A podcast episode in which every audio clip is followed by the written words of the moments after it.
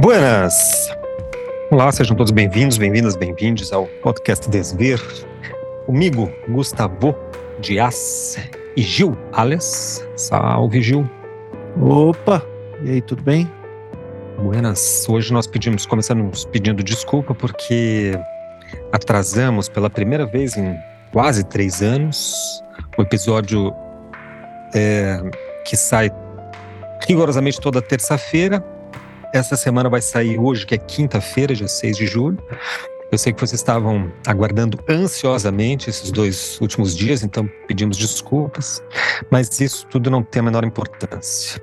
O acontecimento do dia hoje, e que nos fez, nos apressou aqui a gravar esse episódio, foi a, a morte do Exu Xamã, senhor das artes cênicas, Zé Celso Martinez Correia.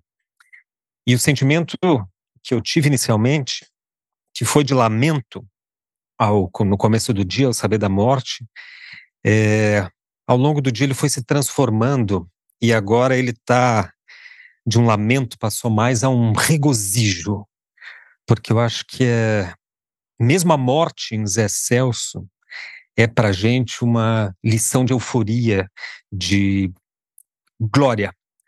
É isso que eu aprendi, mesmo à distância com Zé Celso, desde o primeiro momento em que o conheci aí pelos livros, pelas, pelos comentários de amigos, pela televisão, enfim.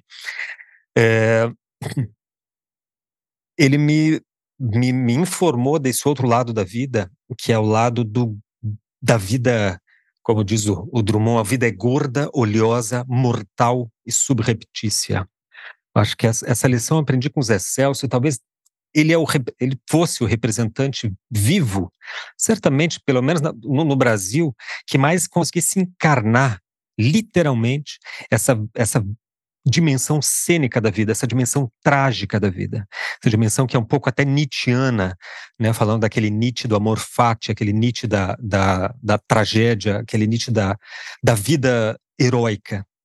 E com Zé Celso a gente perde um representante, mas agora nós todos temos que ser um pouco representantes disso e assumir, cada um de nós, a sua parcela de loucura, isso também é algo que eu aprendi com o Zé Celso, que é o correto mesmo, o certo, é ser louco. O que, que você acha, Gil?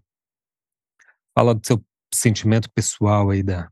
Você que já teve peças, conheceu, né? Chegou aí no, na oficina. Sim, com certeza. É, bom, para quem não não sabe, não se lembra de eu ter contado em outros episódios, eu fui, trabalhei como ator por oito anos, né, na, na companhia antropofágica de teatro. É, então, e, e, assim, não é um tipo de, não era um hobby, um trabalho esporádico, algo assim para passar o tempo, era trabalho mesmo. É, é, eu tinha todas as minhas noites e fins de semana separados só para o teatro. E além de, do trabalho ali, no, então fazia parte da nossa formação com atores é, conhecer né, o, o teatro, o que o estava sendo produzido, e tinha dois nomes que eram repetidos quando eu estava começando, aprendendo o, o trabalho de ator, tinha dois nomes que se repetiam como os grandes mestres que era o Zé Celso e o Antunes Filho. Era esses os dois caras que representavam o que era teatro, assim, ponto. É, os grandes mestres, né? Que por um tempo a gente tinha uma militância assim na cultura para que tivesse verba pública para cultura e tal. E uma parte dessa militância era para ter o que a gente chamava de é, companhias fixas, eu não lembro exatamente o nome que dava, mas é uma ideia que não, não chegou a, sair do papel. Mas era assim, o, os grupos eles têm que participar desses editais e tal, e para ter uma verba, para acontecer um espetáculo e tal, e uma das coisas que se é, lutava era para que tivesse alguma uma verba fixa para alguns grupos. E um desses era o Teatro Oficina do, do, do Zé Celso. A gente achava um absurdo que o Zé Celso tivesse que escrever um, um, um projeto para um edital para ter uma verba para fazer uma peça. Um cara da estatura do Zé Celso tinha que simplesmente dar um dinheiro para ele manter o grupo e falar: faz o que você quiser. Não, não, e, se, e, se, não quiser fazer nada, não tem problema. assim, esse era o tamanho dos excessos para gente. Eu me lembro é, de uma uma performance. Eu não, não, não era uma não era bem uma peça, era uma performance que, se não me engano, aconteceu não foi não era nem na oficina, aconteceu no Sesc é, do oficina e que a gente foi, eu fui com meus amigos do teatro e era bem pouca gente que tava que foi ver e era uma roda assim e longo, horas e horas e horas assim. Tinha comida, tinha vinho, música, textos, e aquilo ia acontecendo. Né? Muita gente pelada, uma mulher, uma mulher nua, uma negrona grandona, assim, sentou no meu colo, no meio de um samba. Era uma coisa assim, uma festa realmente é, de, de, de uma coisa bem diferente, né? E aí ele estava falando alguma coisa, o Zé Celso, e falando, falando, quase como um sermão, assim. E aí uma menina, bem, bem moça, assim, sempre teve muito jovem, né, na oficina, até hoje. É, uma menina fez um batuque, assim, do nada, fez um batuque num, num tambor, assim, num, num atabaque.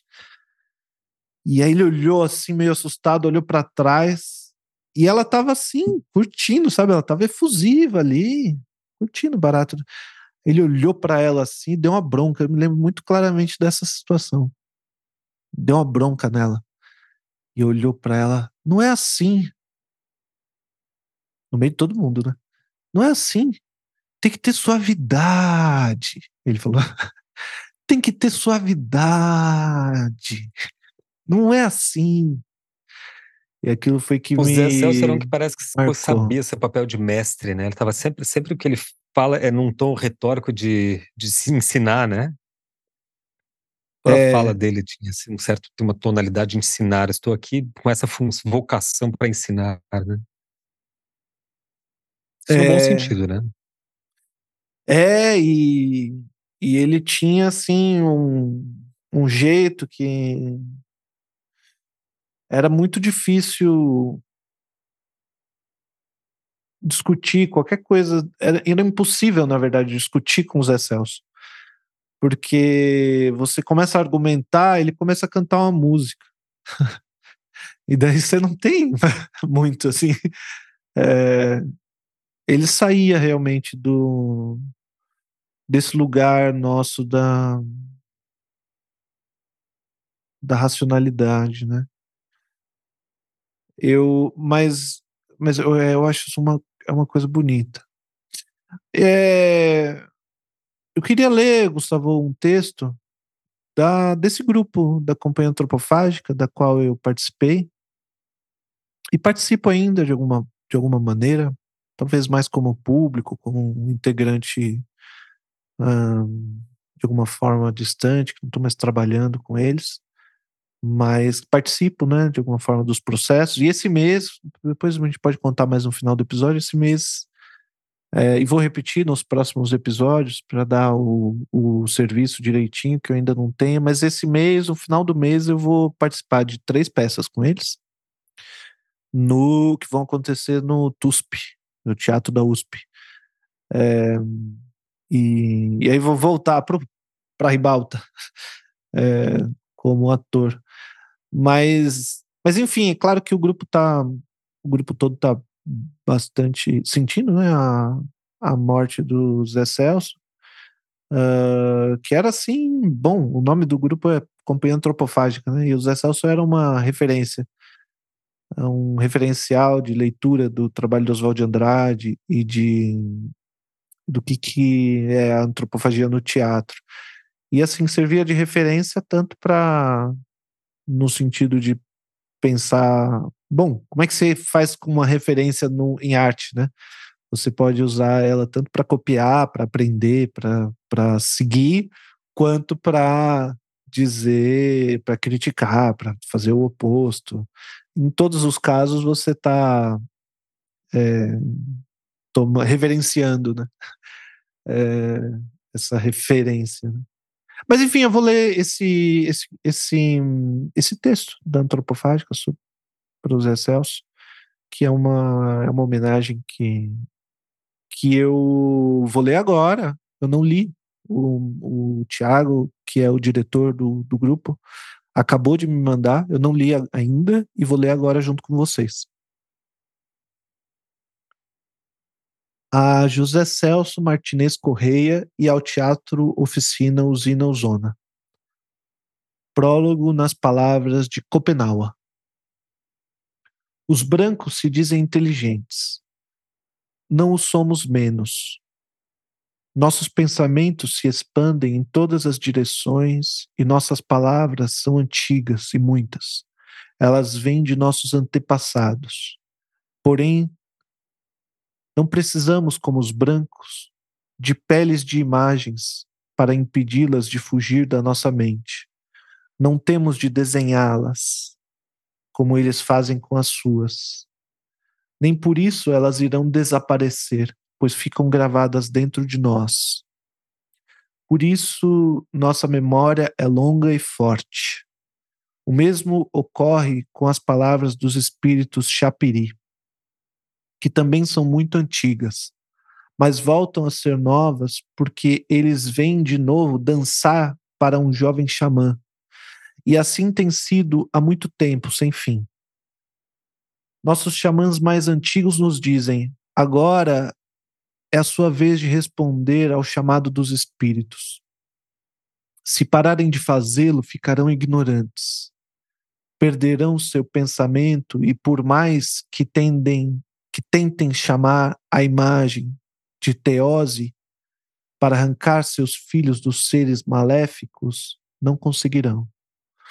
Os espíritos chapiri que descem das montanhas para brincar na floresta em seus espelhos fugirão para muito longe. Seus pais, os xamãs, não poderão mais chamá-los e fazê-los dançar para nos proteger. Não serão capazes de espantar as fumaças de epidemia que nos devoram, não consideram mais conter os seres maléficos que transformarão a floresta num caos. Então morreremos, um atrás do outro, tanto os brancos quanto nós. Todos os xamãs vão acabar morrendo. Quando não houver mais nenhum deles vivo para sustentar o céu, ele vai desabar. Zé Celso. Quando não houver mais nenhum deles vivo para sustentar o céu, ele vai desabar. Nós da antropofágica estamos profundamente tristes no dia de hoje. Um pedaço destes teatros que amamos se transfigura. A transfiguração de Zé Celso deixará saudades, mas mais do que isso, sentiremos a falta do xamã que fazia de sua dança seu teatro fonte viva de nossa proteção essa nossa nossas coletividades. Oficina de coros enfrentando inúmeras pragas do povo da mercadoria. Coletividade e coralidade. O coro oficina. O que atrapalhava a verdade era a roupa. A ti, coletividade, coro, oficina, usina, zona, nossos sentimentos antropofágicos. Hoje nem só a antropofagia nos une.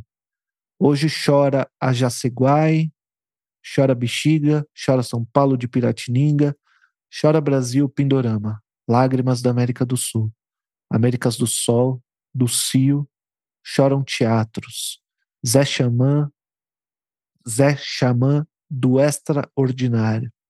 Um triste dia para a antropofagia, mas Zé nos ensinou a importância da memória.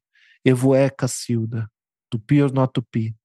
Hoje parte em, em nova missão, ir a terras por aqui desconhecidas, avisar lá o risco da queda do céu. Zé dava seu oficiócio na transcrição com o coro oficina as palavras de um xamã Yanomami. Copenaua, seu próprio teatro. Oficina usinozona de ideias para adiar o fim do mundo. Hoje o teatro, as prostitutas choram nos umbrais da madrugada. O mangue exibe seu silêncio doloroso. Enquanto isso, se escuta a vida do choro, oficina, do coro, oficina, entoando seus cantos. Daqui, muitas pessoas cuidarão de sua reexistência.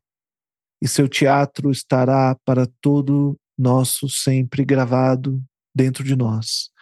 Por isso, nossa memória é longa e forte, como jabuti. Transurgia. O que seria de nossas existências sem esses momentos extraordinários? Gratidão pelo alimento de nossas almas. Zé, bom saber que vais dançar com René Gumiel, com Cassida Becker, com Brest de Aletizar, com Lina arquitetar o teatro estádio, que daqui seguiremos na coralidade junto à oficina. Com Oswald, seu parceiro, nos falta imaginação para prever este encontro.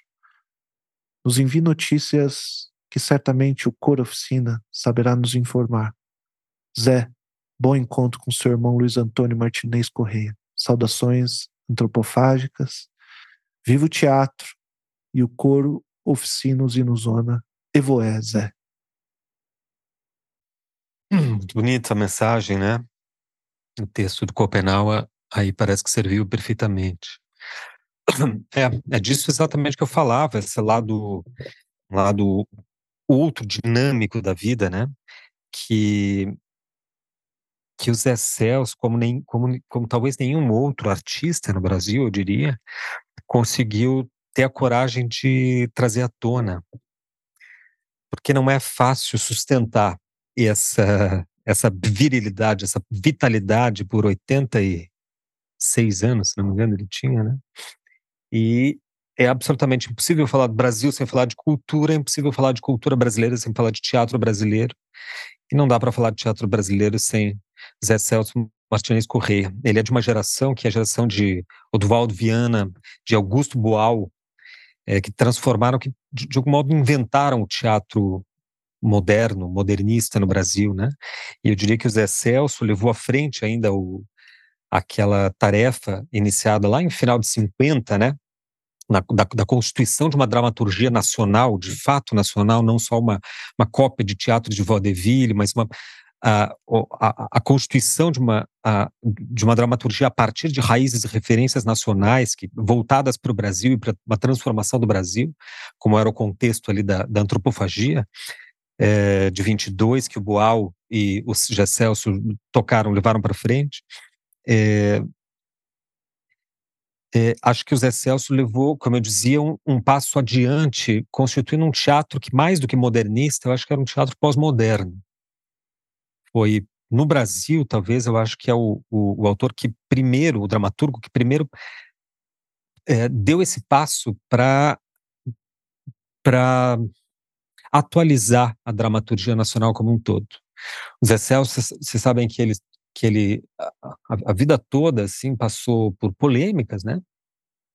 Primeiro por uma, um espírito revolucionário que fez com que ele fosse exilado, se não me engano, em 1973. Essas informações vocês acham aí na web.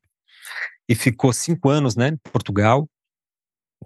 É, foi preso, foi exilado, foi torturado, depois voltou do exílio e, e sempre com o espírito revolucionário, trazendo a dramaturgia mais revolucionária existente até então é, para cá, né, com uma coragem incrível, mesmo durante a ditadura. E depois, pós-ditadura, ele teve a coragem ainda de trazer o teatro que eu, que eu chamaria de pós-moderno, porque uma das, das polêmicas mais recentes do Zé Celso era precisamente em relação a, digamos, uma, uma, sexualidade exacerbada envolvido, envolvida no teatro, porque ele saía do plano da representação e ia para o plano da, do, do, real, não mais o, o, objeto, mas a vida, né?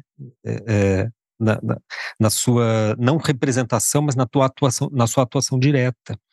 Vocês sabem que nas peças do Zé Celso é, era comum haver sexo explícito, sexo real, né? Ou seja, por exemplo, uma amiga minha, Gil, foi no, assistir uma peça do Zé Celso, a primeira peça que ela foi, assim, não conhecia muito bem, e foi traumático para ela, porque na primeira peça que ela foi, uma atriz chupou um cara na plateia. Ele teve uma última polêmica séria mesmo quando algumas atrizes começaram a aparecer grávidas, atrizes da companhia, porque elas transavam durante a, a encenação, né? Eventualmente com desconhecidos da plateia. É, é isso que eu chamo de teatro pós-moderno, né? que, que não encena mais poeticamente, retoricamente ou representacionalmente as coisas, mas efetiva as coisas na sua materialidade real, né? Então o sexo não é uma representação do sexo, é o sexo em si mesmo. O gozo não é um, um suposto gozo representado, é o gozo real ali em cena, né? Acho que tudo isso vai, vai fazendo de Zé Celso uma figura assim já meio mítica em vida, né? Agora que ele morreu, então acho que ele vai, vai entrar num panteão mesmo e figurar de fato como entidade. Já em vida ele era chamado de Exu, é, o de xamã, como aí inclusive na carta do, do da antrop, Companhia Antropofágica. Eu acho que agora que ele morre, então ele vai de fato figurar para sempre numa mitologia brasileira. Né? É, tem um, um, referencial, tem dois referenciais importantes para entender o trabalho do Zé Celso, do, do Oficina.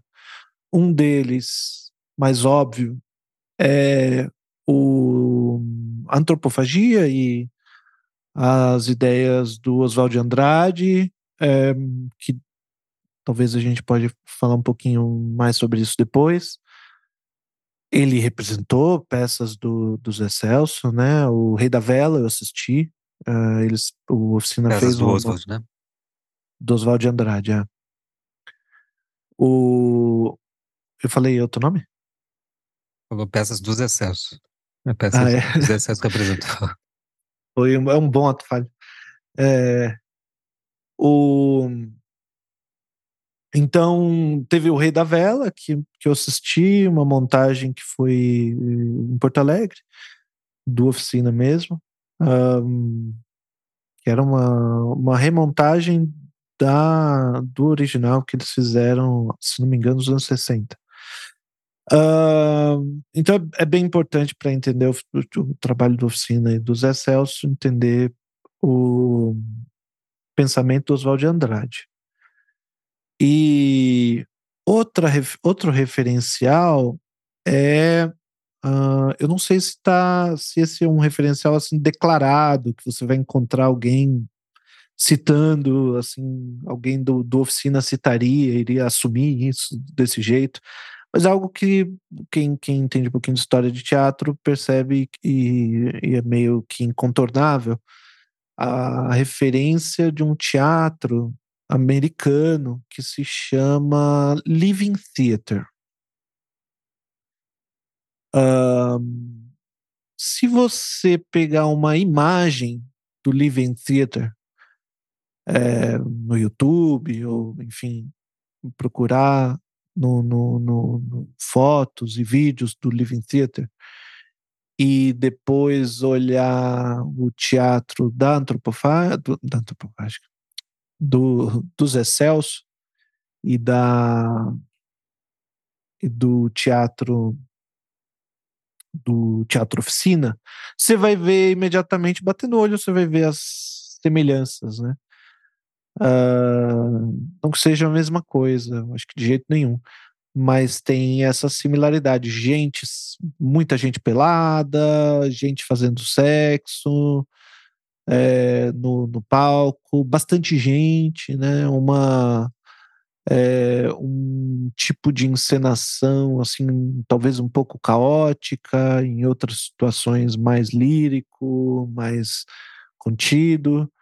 É, ou festivo, mas uh, nada disso é muito estranho se a gente colocar no contexto. A gente está falando dos anos 60 e anos 70.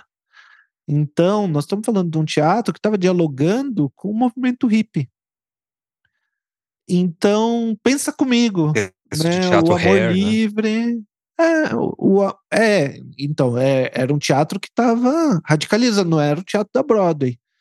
Estava encenando o, o Old Hollywood, que estava tentando levar um, uma, uma versão pasteurizada do movimento hippie para as telas ou para o palco. Era um teatro hippie de verdade, que levava a sério a, as ideias de amor livre, né? É, ideias que, que nos anos 60, no final dos anos 60, né, no, nos anos 70, eram verdadeiramente revolucionárias. E, e que foram perdendo, não, não falo dos Excelso aqui, né, mas falo dessas ideias dos anos 70, foram perdendo um pouco a potência com o passar do tempo. Eu ouvi dizer, tem, tem coisas, né? A gente anda muito com amigos assim do, do teatro, é, de, de, vários grupos diferentes, e houve umas, umas fofocas assim, que a gente passa às vezes para frente sem ter certeza se é verdade. Mas uma coisa, uma coisa que eu ouvi é que o Zé Celso tinha dito há uns anos atrás que não ia mais botar gente pelada no, no nas peças porque hoje em dia parece que é meio brega. Ele disse que não já não tinha mais a mesma potência que tinha antes.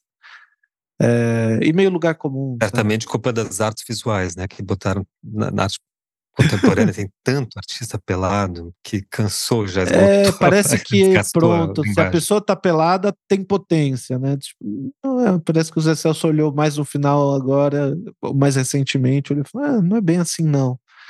É, não é porque tá, não é porque tem. Bom, eu fiz muito teatro pelado. Eu sei que no, o quanto que é fácil, o quanto que é difícil para alguns atores e pra, o quanto que é fácil para outros também, né? Porque, enfim, não, não é você que está pelado ali, é, um, é uma outra é uma outra coisa. É, mas mas eu acho que esses dois referenciais são bastante importantes. E claro que o Teatro Oficina, o teatro, e, e, e, no Teatro Oficina, né, no lugar lá, na sede deles, e assistir uma peça do dos Excelso é um acontecimento, assim, né? as peças são super longas, o teatro não é muito confortável, é, é grande, é gigantesco, é, Oficinas é, cabia 400 pessoas, né? É, muito grande. Fora 70 pessoas do elenco, né? Isso. É muita gente, é banda, vídeo, tudo acontecendo, é polifônico pra caramba. É, são. A, a, última peça que eu vi deles foi esse ano. O Zé Celso não tava. Eu vi esse ano uma peça deles, que é que era uma peça daquele artista, eu não vou me lembrar o nome, Gustavo, porque eu não me lembro do nome de ninguém, mas é aquele artista super moderno, brasileiro, que tinha uma performance com uma saia, que ele saiu Fernando de uma procissão. Né? Isso. Era uma peça do Fernando Carvalho, que eles encenaram no Teatro Oficina. Essa foi a última peça que eu vi. Tava lotadaço e era até uma peça curta, devia ter uma hora, uma hora e meia. Mas eu vi outras peças deles que eram quatro horas, cinco horas. Teve peça, se não me engano, tinha peça de sete horas. Assim. Você parava, ia almoçar, voltava. Saía. A gente lembra claramente disso, da estranheza disso, da gente assistindo a peça, assistindo a peça, assistindo a peça, aí a gente olhava, vamos lá fumar um cigarro, vamos. Aí saía, fumava um cigarro, olhava para fora, assim, voltava, continuava assistindo.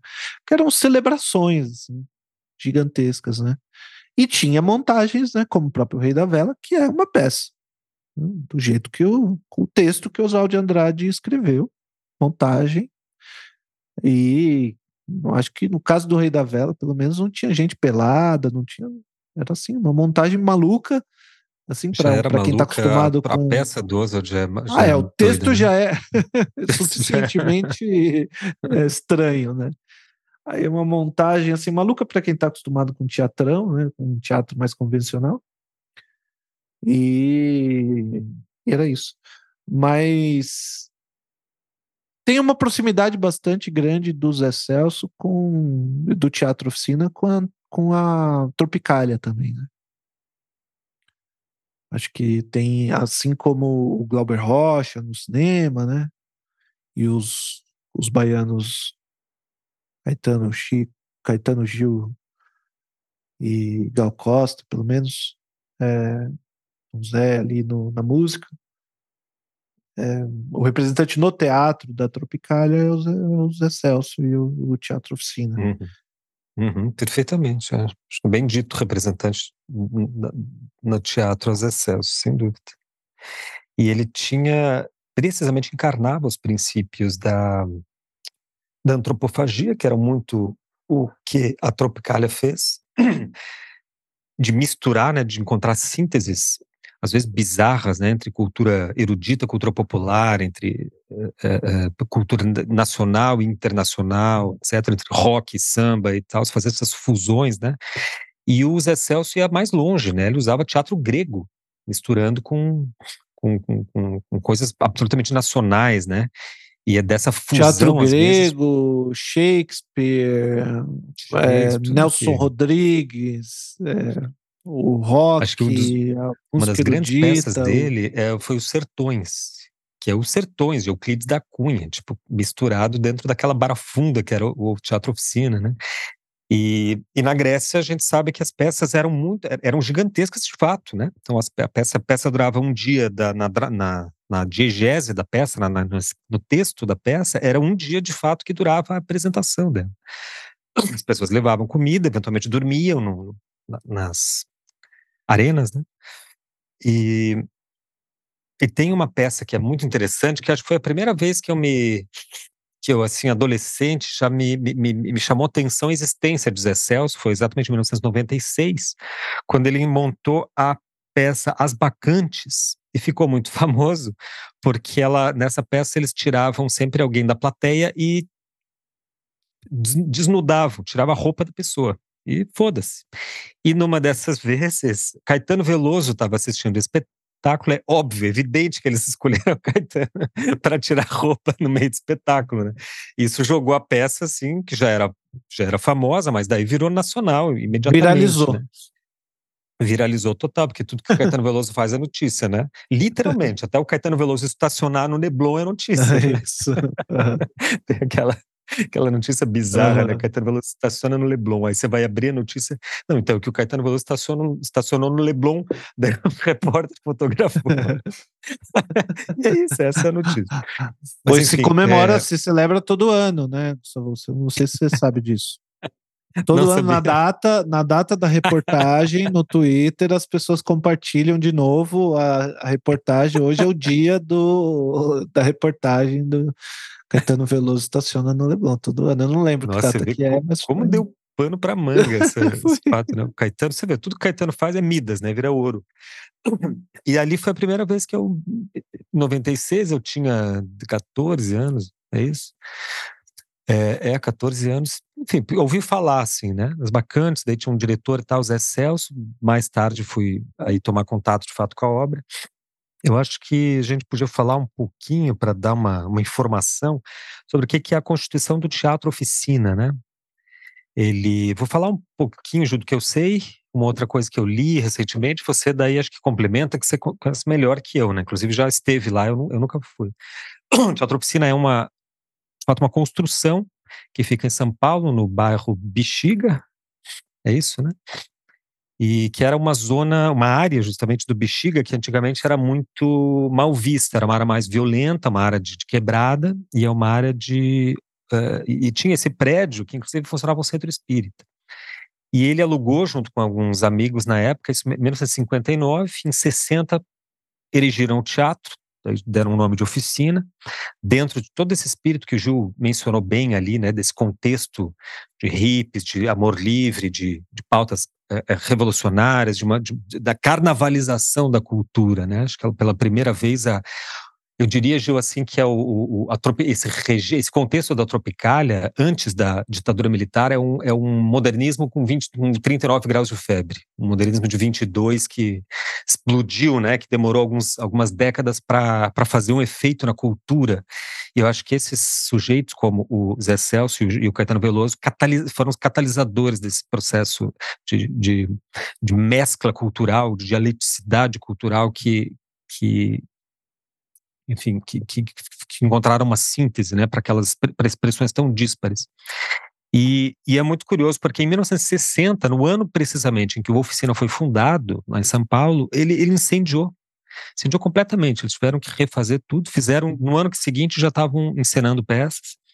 É, mais tarde, de novo, para ver como o, Zé Celso tem uma história com incêndios. Né? Em 1966, a oficina incendiou de novo. Eles tiveram que fazer um, várias peças para juntar dinheiro para reformar de novo aquele coisa. E em 67, um ano depois, já foi que eles ensinaram o Rei da Vela. Quer dizer, em 66 tu tem um teatro completamente incendiado. Em 67 tem o Rei da Vela. É um milagre assim que é impressionante, né? A vida, as conquistas, os feitos dos excessos é absolutamente extraordinário. E agora recentemente teve um, digamos, um terceiro incêndio que foi na casa dos Excelsior, ele estava dormindo, né? E que acabou de onde decorreu a, a morte dele, né? Ele foi vítima do, do incêndio, enfim e ficou alguns dias no hospital em decorrência disso. No hospital daí teve falência dos órgãos hoje, né? Ou ontem pela ontem à noite, hoje pela manhã. É, mas o, e daí em 60 e isso, 1960 foi erigido ali a oficina e em 92 ele começou a ser novamente reformado, daí já com uma, um outro espírito, né, já consolidado. Em 96 ele é reinaugurado daí com o projeto da Lina Bobardi, que é uma arquiteta italiana, porém radicada no Brasil, né, que a, a arte, a arquitetura moderna reivindica muito, porque ela é um, um dos maiores nomes da arquitetura mundial. A Lina Bobardi fez inúmeros edifícios, vocês devem conhecer, os ouvintes aí, o Sesc Pompeia, em São Paulo, é uma criação dela, a arquitetura, né? Entre outros tantos e tantos. O, Isso fez com que o projeto o, expositivo do MASP também é dela, né? Aqueles. Ah, boa, bem lembrando aqueles suportes, né, onde ficam, que é um suporte de, de pedra, onde, de onde saem os, os um sanduíche de vidro, assim, é, também foi dela. Você vê a parte da frente e a parte de trás de todos os quadros. Tá no mudo, Gustavo. O próprio vão tensionado do MASP, acho que é dela, né? Não me lembro. eu tenho a impressão que é dela. Se não for esse vão, é um outro vão também tensionado, que é um dos maiores do Brasil, que é uma, uma conquista arquitetônica. Né? E esse feito fez com que o, a, a sede do Teatro Oficina fosse tombada como patrimônio. Então, a oficina, a partir de então, eh, tornou-se assim é meio que intocável, né? Porque agora é um patrimônio, de fato, e quem zela por ele é o, é o Estado, né? E o que acarretou uma história que é muito interessante e que é uma história pública, e acho que, acho que muitos dos ouvintes conhecem, que é uma briga histórica que durou 30 anos entre o Zé Celso, o Grupo Oficina, e o famigerado Silvio Santos, dono do SBT, né? Porque o Silvio Santos comprou um terreno do lado do é, o Teatro Oficina, só que um terreno gigantesco. E, obviamente, para o Silvio Santos, a única coisa que importa no universo é dinheiro, né? Aliás, é mais dinheiro, porque dinheiro ele já tem. E ele queria construir torres ali, torres comerciais, né? Para shopping, para prédio, para. Enfim. E o José Celso entrou na justiça para tentar embargar, porque torres ao redor do espaço ali do Teatro Oficina iria, evidentemente, mexer no projeto original da, da Lina Bobardi, seja por ocultar a vista, seja por é, é, tornar é, instável, né, a, a estrutura do, do, prédio, etc., e conseguiu embargar a construção do, das tais torres do Silvio Santos há 30 anos, até hoje, né, a, a, pela, até agora, que o Zé Celso morreu, pelo menos, ele tinha ganhado o pádio. Eu vou aconselhar muito vocês, o Gil já mandei hoje de tarde, acho que ele já viu, uma entrevista que tem no YouTube, da Folha de São Paulo, é, vocês digitam ali Silvio, é, Zé Celso, Silvio Santos, Folha de São Paulo, que vocês chegam. A, a Folha de São Paulo gravou, filmou uma reunião, um encontro, eu acho que foi o primeiro e único encontro, talvez, físico pessoal que o Zé Celso teve com o Silvio Santos, em reunião com o Dória, então, na época, uh, governador, né? E, não, prefeito de São Paulo. E não, não me lembro de quando é a, acho que é de uns 5, 6 anos atrás, a, a reunião. E é impressionante, Gil, como é, é. É uma coisa tão caricata que até parece que é ensaiado. Como que o Silvio Santos e sua, sua trupe de advogados e etc., e cupinchas que ele levou ali, representavam, assim, a, a, a tecnocracia pura. Então, para o Silvio Santos, tudo era dinheiro, entendeu? Tudo é tudo é, não, eu quero saber aqui da vida real, quero saber o que, que o meu terreno, como é que eu vou fazer, porque esse dinheiro aqui que eu gastei, que eu investi, quem que vai me pagar? E o Zé Celso, primeiro que ele já chegou vestido de Tanauara, que é um indígena norte-americano, né? O Silvio Santos assim: ah, veio vestido, veio fantasiado de mexicano. Mexicano não, são indígenas, tá no ar, eles não se consideram mexicanos. e aquele jeito todo. E qualquer coisa que o Silvio Santos falava, o Zé Celso usava aquele grande ferramenta dele, estratégia, que é começar a cantar. Ele começava a cantar, exato. Uhum. Se desarma, né? O Silvio Santos ficava olhando para ele assim. E daí, eu não lembro, eu lembro hora... desse vídeo, eu não vi hoje que você me mandou, mas eu me lembro quando eu me lembro de quando saiu, da época que aconteceu mesmo. E ele começava a cantar alguma coisa, era uma música, eu lembro dele cantar uma música que tinha o Silvio Santos, o Silvio Santos, não sei o que e tal. O baú, era o Anhangabaú da felicidade, porque o, o porque o prédio, esse o lugar onde fica o, o, o, o terreno e o teatro oficina é no Ayangabaú. Aí ele queria é, fazer. Ele falava que ali era o Ayangabaú da felicidade. E o projeto, o, o Zé Celso tinha um projeto para aquele terreno que era fazer um teatro estádio, que é um projeto grande, né? É um lugar, um espaço grande, é, que está lá. Hoje é um, é um, mato lá, um terreno baldio que tem uma, uma tipo de um estacionamento funcionando mais ou menos. E, e aí era para fazer assim realmente um estádio para acontecer o teatro lá. Então, o parque tem um, todo um projeto. tem todo um projeto. Ele, parque, ele traz uma arquiteta na reunião que estende em cima da mesa projeto, porque daí o Dora fica. O Silvio Santos fica mas o que você vai fazer? Daí, numa umas tantas lá, o, o Zé Sérgio não, mas tem um projeto, calma. E daí veio uma arquiteta e abre um projeto gigante assim em cima da mesa. Daí eles, olha, aqui vai ser tal, aqui vai ser show de espetáculos, aqui vai ser tenda, não sei o quê, aqui tem um teatro. Daí o Silvio Santos olha tudo isso ali, diz assim: Deixa de sonhar, Zé Celso. Quem que vai pagar isso aí? Tu não tem dinheiro. O que, que adianta? Aqui é a vida real, ó. Tipo, é aquela. Sabe, é, a, é, uhum. é o pensamento, a lógica tecnocrata capitalista, assim, mais escrota encarnada na, na figura escrota que é a do Silvio Santos, né? E o Dória tentando fazer uma mediação. Incrivelmente, nessa reunião, o Dória não era a parte extrema, ele era o mediador. Então, pensa como é que era o, o bagulho, né? É, aí o Zé Céu disse assim: olha, meu, para mim, isso tudo tinha que ser tenda. Tenda aberta, com espetáculo permanente, de rua. Esse é o projeto de mundo do Zé Celso, né? La fête permanente. o lugar onde o, né, o liberalismo, uhum. a tecnocracia não tem, não tem espaço, de fato, aí.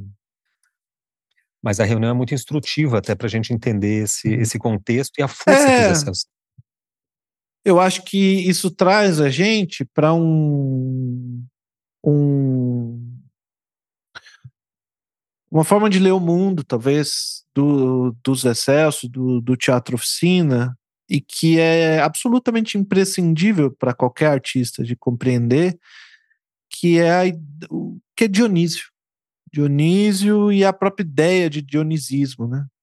Ou seja, vocês devem conhecer Dionísio como uma, uma figura mitológica da Grécia Antiga, deus do vinho, da, das festas, da fertilidade, é o deus do teatro. Então, quando a gente sempre, na, no, na minha vivência no teatro, quando a gente ia tomar um vinho, a gente jogava no chão um pouquinho e falava, esse é para Dionísio. E... É o Baco, né? Na, na Baco, exato. É. E a gente fala de dionisismo para falar de aspectos assim irracionais, instintivos, emocionais, né? Da próprios da natureza humana. Em contraste, a gente contrasta Dionísio com Apolo. Apolo seria o deus da razão, da ordem, né?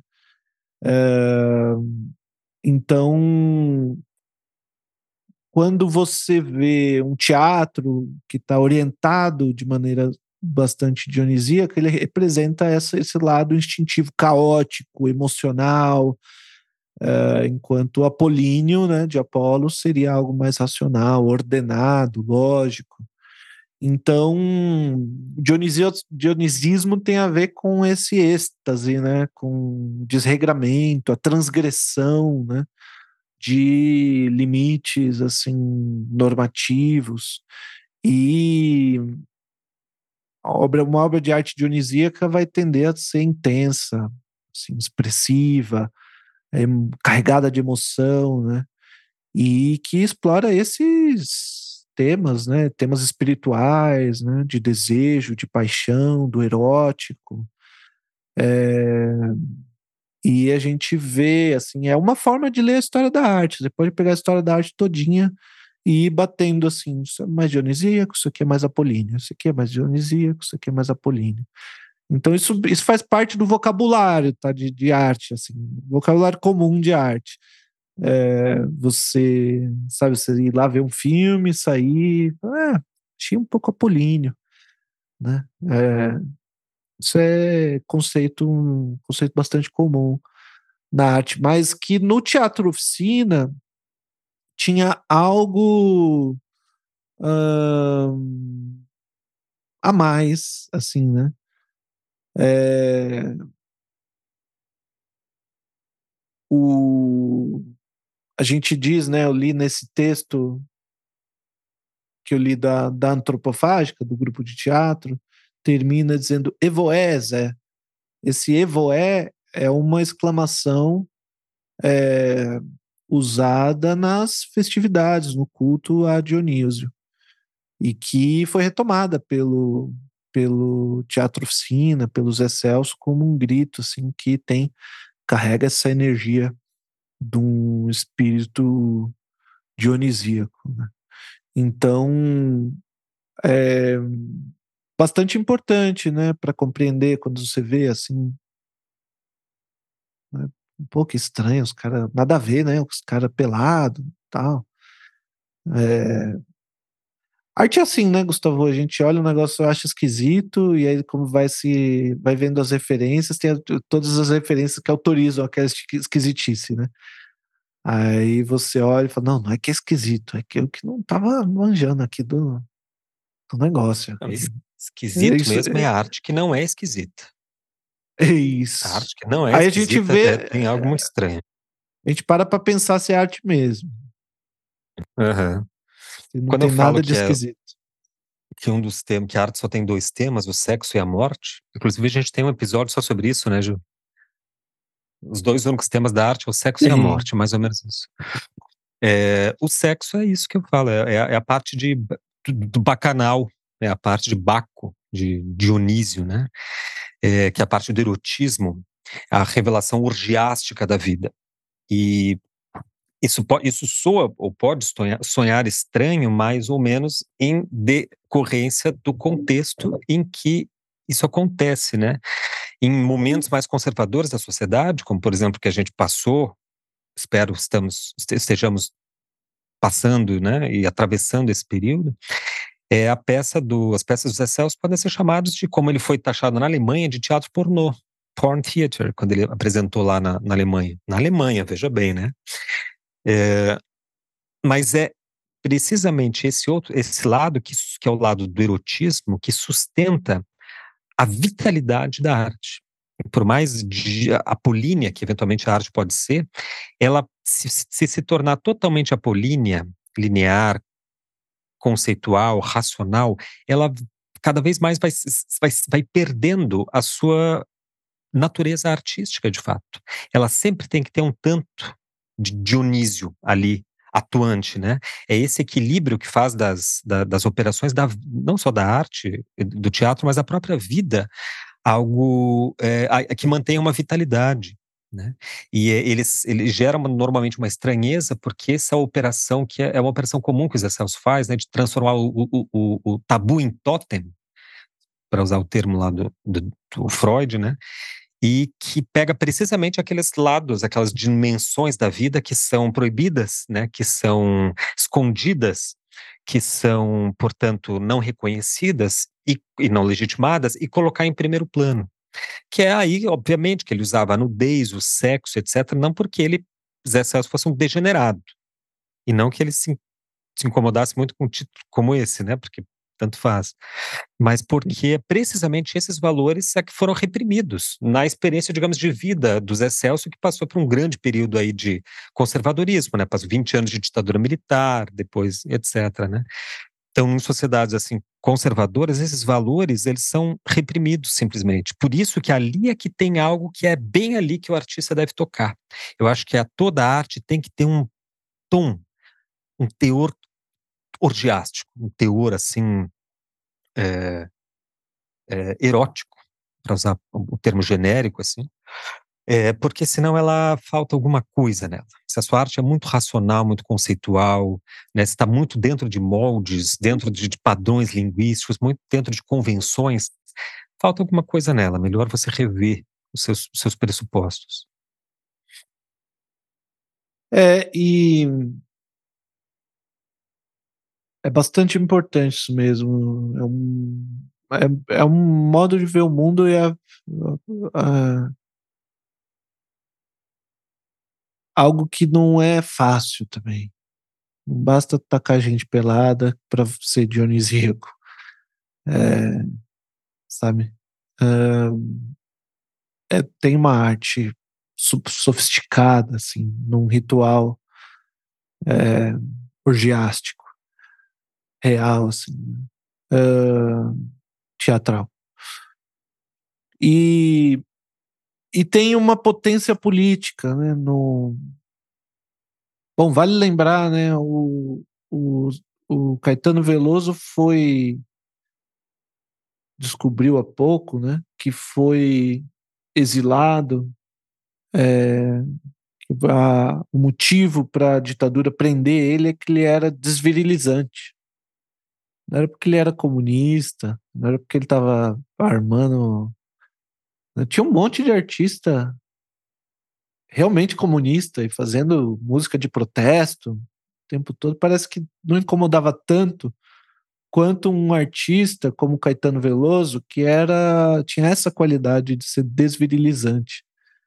É isso que incomodava mais a, a ditadura, porque o fascismo vive dessa, desses valores morais que precisam ser. E o capitalismo também, viu? Depende dessas normas que massificam, que transformam pessoas em objetos, que transformam pessoas em é, moldes, assim, em padrões específicos, né? Homem, homem que é homem, é assim, assim, assado, mulher que é mulher, é assim, assim, assado. E quando você vai ver no frigir dos ovos, esses padrões de comportamento viram padrões de consumo massificados e fáceis de se transformar em é, recortes de mercado para os quais eu consigo fazer é, produtos e vender com facilidade. É, então, a multiplicidade de formas de viver é, e essa multiplicidade radical, né, ao ponto da singularidade mesma, que evita até a noção de identidade como formação de grupos, como forma de necessidade de pertencimento, né? Eu sou igualzinho fulano, que é aquele famoso, que é referência, que é eu sou parecido com ele, então eu vou me vestir como ele, porque todo mundo aqui que se chama pela identidade tal se veste de tal jeito, fala de tal jeito, tem tais trejeitos, e assim eu reconheço o outro parecido comigo e pertenço a essa identidade junto com ele. É, e reconheço de longe, né, até assim a sexualidade do fulano pela pela pulseirinha que ele usa, porque aquela pulseirinha realmente é indicativa de uma sexualidade, assim.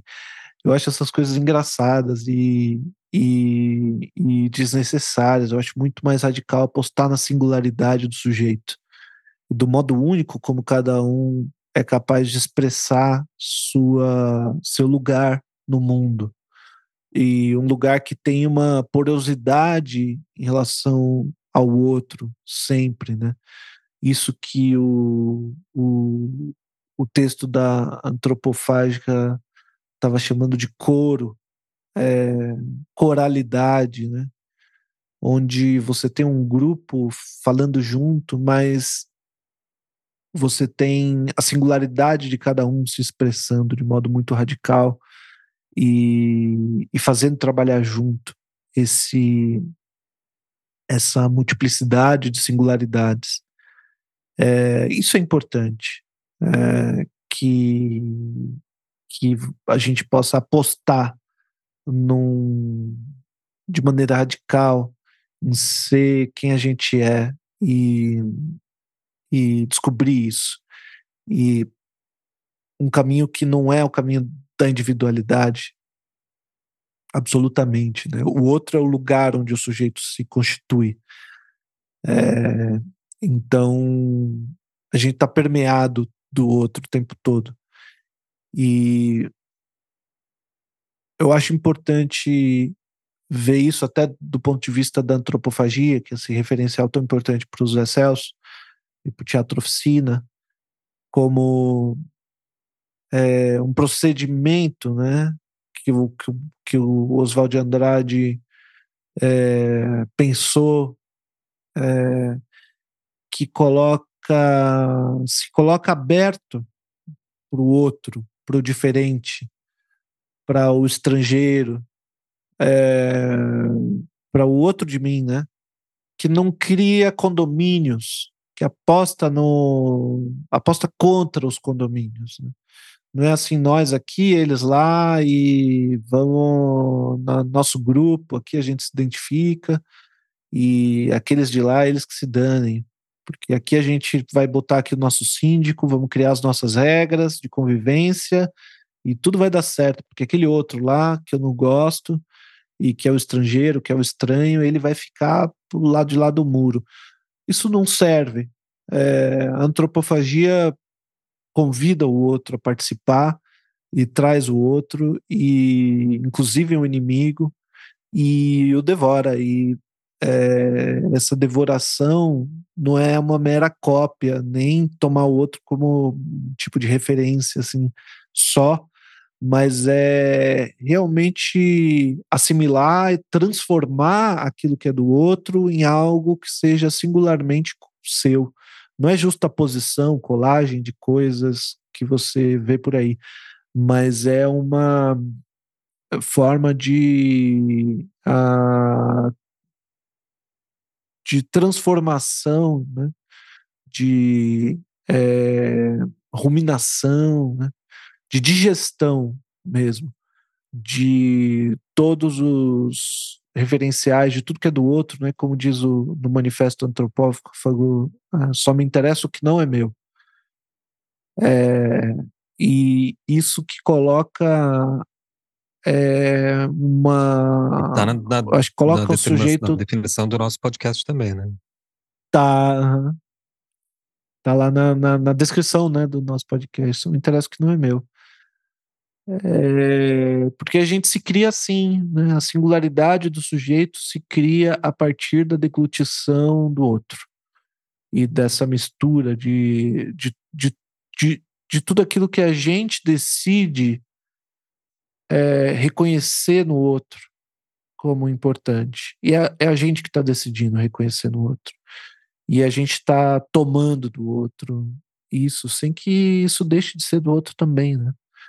Então, é, essa forma de ver o mundo por meio da antropofagia, que diz sim, né?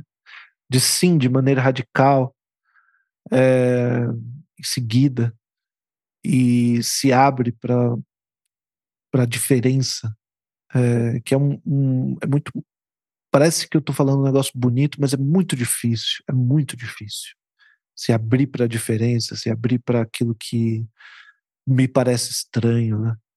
É, o que eu vejo é, nas redes sociais, pelo menos, é um, um criminoso, imbecil, como um pastor André Valadão, dizendo que os que Deus quer matar as pessoas LGBT, QIA+, e que ele, tá, ele não pode fazer isso, então os cristãos é que deveriam matar as pessoas.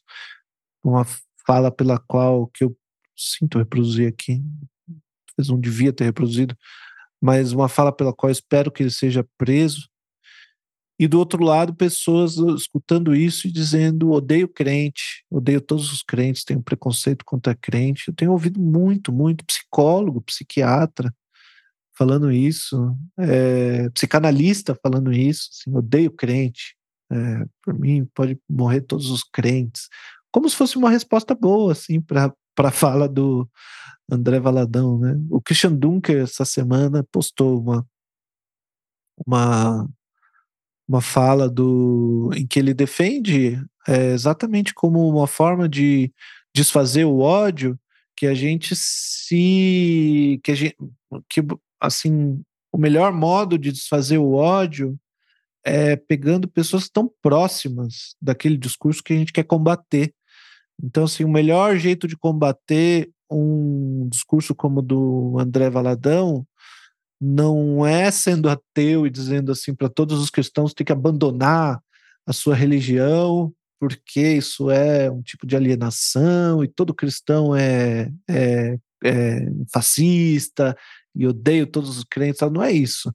Seria, segundo Christian Dunker, é, dar mais lugar para gente, como o pastor Henrique Vieira, que é um pastor de uma igreja bem pequenininha, assim, que não, não foi, ele é deputado federal pelo PSOL, que não foi eleito por causa da sua igreja, porque é bem pequenininha mesmo, mas que tem uma visão aberta ao respeito a todas as religiões, a, a, ao acolhimento e à integração absoluta das pessoas LGBT, que é mais como parte de uma, da, da, da sua comunidade é, cristã e, enfim, uma pessoa que luta pela, por justiça, fraternidade e um país sem fome. É, e que não, não tenta impor sua visão religiosa na política, de modo nenhum. É, quer dizer, sustentar uma devorar e um discurso cristão e transformar ele a partir da sua visão de mundo e colocar isso no debate é muito mais inteligente do que você achar que você vai chegar num país com 86% de cristãos você vai falar odeio crente, e isso vai ser realmente politicamente a melhor a melhor solução. Então, assim, eu acho muito potente esse é, no momento político que a gente está vivendo. Eu acho que esse lugar antropofágico e dionisíaco é, ainda tem uma potência política bastante importante é, quando bem colocado e no lugar certo.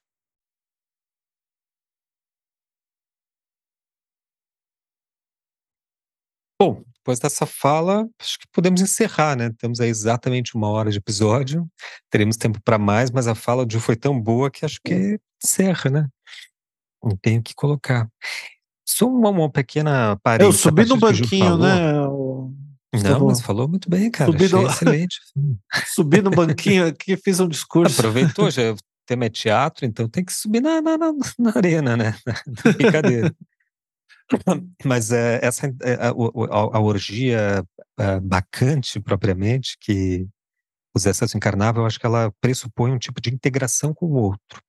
A antropofagia, é, que está que se baseia na, na, na, na deglutição do outro, para de um lado você internaliza as referências alheias, se tornando, fazendo com que o outro torne-se parte de você, e de outro tem e de outro lado tem uma dimensão interessante que é de tirar vingança dos inimigos, porque também é isso que acontece, né? Os indígenas matavam os, os seus inimigos e os devoravam.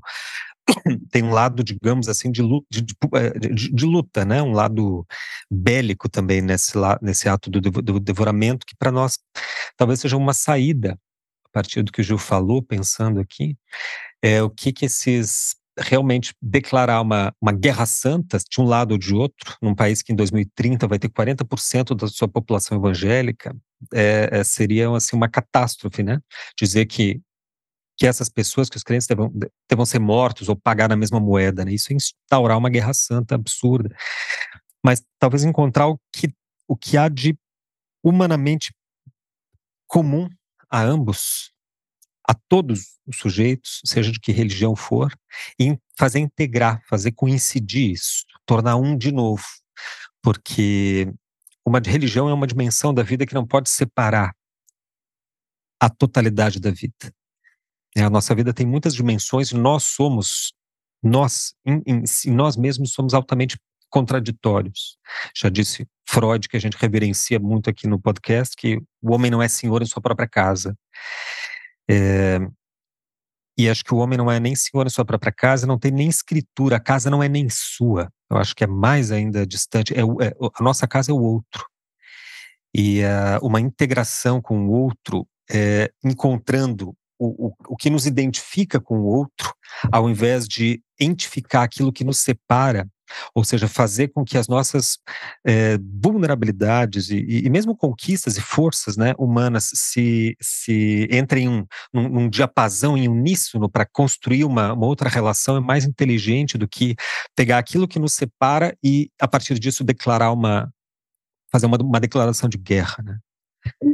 Bom, é, eu acho que é um bom ensina... exemplo, um bom exemplo dessa síntese, para não ficar aqui numa, num discurso muito aleatório e abstrato, bom exemplo dessa síntese, uma artista contemporânea, foi é, vencedora do prêmio Pipa, é, acho que em 2021, que é Aventura Profana. Você pode procurar Aventura Profana no, no Google aí, uh, tem, tem, tem vídeos dela, tem, tem um disco dela no, no, no Spotify, você pode ver o trabalho dela, acho que quase todo no, no Instagram, ela publica bastante do trabalho dela no Instagram. E é assim, uma escritora, artista, é, visual, compositora, performance, travesti, é, que se apresenta como evangélica, uma profetisa, uma pastora, evangelista, é, e faz essa síntese, uma síntese no, nos seus vídeos, ela parece pelada, assim com a bunda para cima, no meio do, do, cantando de maneira extremamente erótica, no meio do, do da mata, é, é, e ao mesmo tempo se é, eu estou falando porque eu pesquisei o trabalho dela a fundo, né? É, se você olha na a letra e trechos das músicas que ela canta, são trechos de músicas do, do, do, do grupo Diante do Trono, que é o grupo dessa igreja do André Valadão, assim, que ela está cantando como uma travesti ali, meio nua. Então, assim, é, é um tipo de trabalho que está lidando com isso, eu acho que de uma maneira mais saudável do que um idiota que simplesmente falou, oh, eu odeio crente. Não, calma lá, vamos, vamos, vamos esgarçar esse, essa linguagem aí, ver onde que vai dar. É, olha o trabalho da Aventura Profana. Eu acho que é um bom exemplo de uma de uma artista que uh, segue uma tradição é, antropofágica e dionisíaca como a do Zé Celso no Brasil. Assim, um trabalho bastante brasileiro. Que assim como o Zé Celso né, trouxe dos indígenas o conceito, né, já reabilitado pelos modernistas, e o e mais antigamente, da Grécia Antiga, porque o, os bacanais que terminavam em devoramentos míticos é, vem, vem de lá, né? Quer dizer, isso é 500 anos antes de Cristo, ou seja, é, é, acho que esse é um caminho, né, que, nos, que, que possível que nos mostra é, e que nos deixa excelso nesse triste, mas mesmo assim é, glorioso dia em que Zé Celso Martinez Correia morre. Vamos para o jabá, Gil? O Gil tem um jabá para fazer hoje. É, eu, eu, eu sou um, uma pessoa extremamente desorganizada com as minhas coisas de arte, então não tenho, eu não tenho a data exata, mas eu acho que é dia 27 de julho que vai ser a apresentação. Uh, depois eu confirmo no outro episódio, né? Mas eu acho que é de 27 a 29 de julho, no finzinho do mês, no Teatro da USP, né? No TUSP, que eu vou participar como ator do, das apresentações da Companhia Antropofágica da trilogia é, Terror e Miséria no Novo Mundo. São três peças, é, são peças longas também. Uh, não sei como é que vai ser essas, essas apresentações, os horários ainda, mas vai ser assim, duas, cada peça tem duas, três horas, assim. Talvez alguém tenha que escolher Não. o que que vai ver, vai ser uma experiência meio que nem era das peças dos Excelsos. Assistir uma peça, Mas vai, vai ter lá, come, nudez ou como é que é? O povo quer saber se tu vai aparecer pelado, Eu vou aparecer é pelado, é? viu? Vou aparecer Opa, pelado nas aí. duas. Eu não participo da trilogia toda, eu acho que a terceira peça eu não participo, mas as duas que não é exatamente, eu acho que não é um bom motivo para ir ver a peça, Olha, é, o fato de eu aparecer um pelado. Motivo. Se eu tivesse em São Paulo, eu iria só por causa disso. mas, mas é, tem, é uma cena curtinha de que a gente faz uns índios assim, que são depois assassinados por uns bandeirantes que aparece, metade do grupo fica pelado. É, mas o grupo inteiro fica pelado em algum momento, assim. É, é um pouco. Mas em cenas curtinhas, assim. Mas é assim, boa peça. Peça que se eu não se eu não tivesse participando, eu recomendaria para os meus amigos assistirem, porque é uma peça que as pessoas gostam muito quando assistem, ficam bastante emocionadas e, e são três peças que falam da história do Brasil. Então a primeira peça é Brasil Colônia, a segunda é Brasil Império e a terceira é Brasil República. Então, cada peça é um período da história do Brasil e é isso. Quando eu tiver mais notícias, de mais detalhes aí do serviço, eu aviso. Legal, então, a princípio, 27, entre 27 e 29 de julho, é no TUSP, que fica na USP, né? Não, não fica, não. Fica não ali é? perto do Mackenzie, é mais no centro, mais hum. no, no Consolação ali. É, perto da Universidade Mackenzie mesmo. É, é centro de São Paulo. Prédio. Né? É, eu acho que Consolação, ali ou é Higienópolis. É perto da Avenida da Consolação. Ah.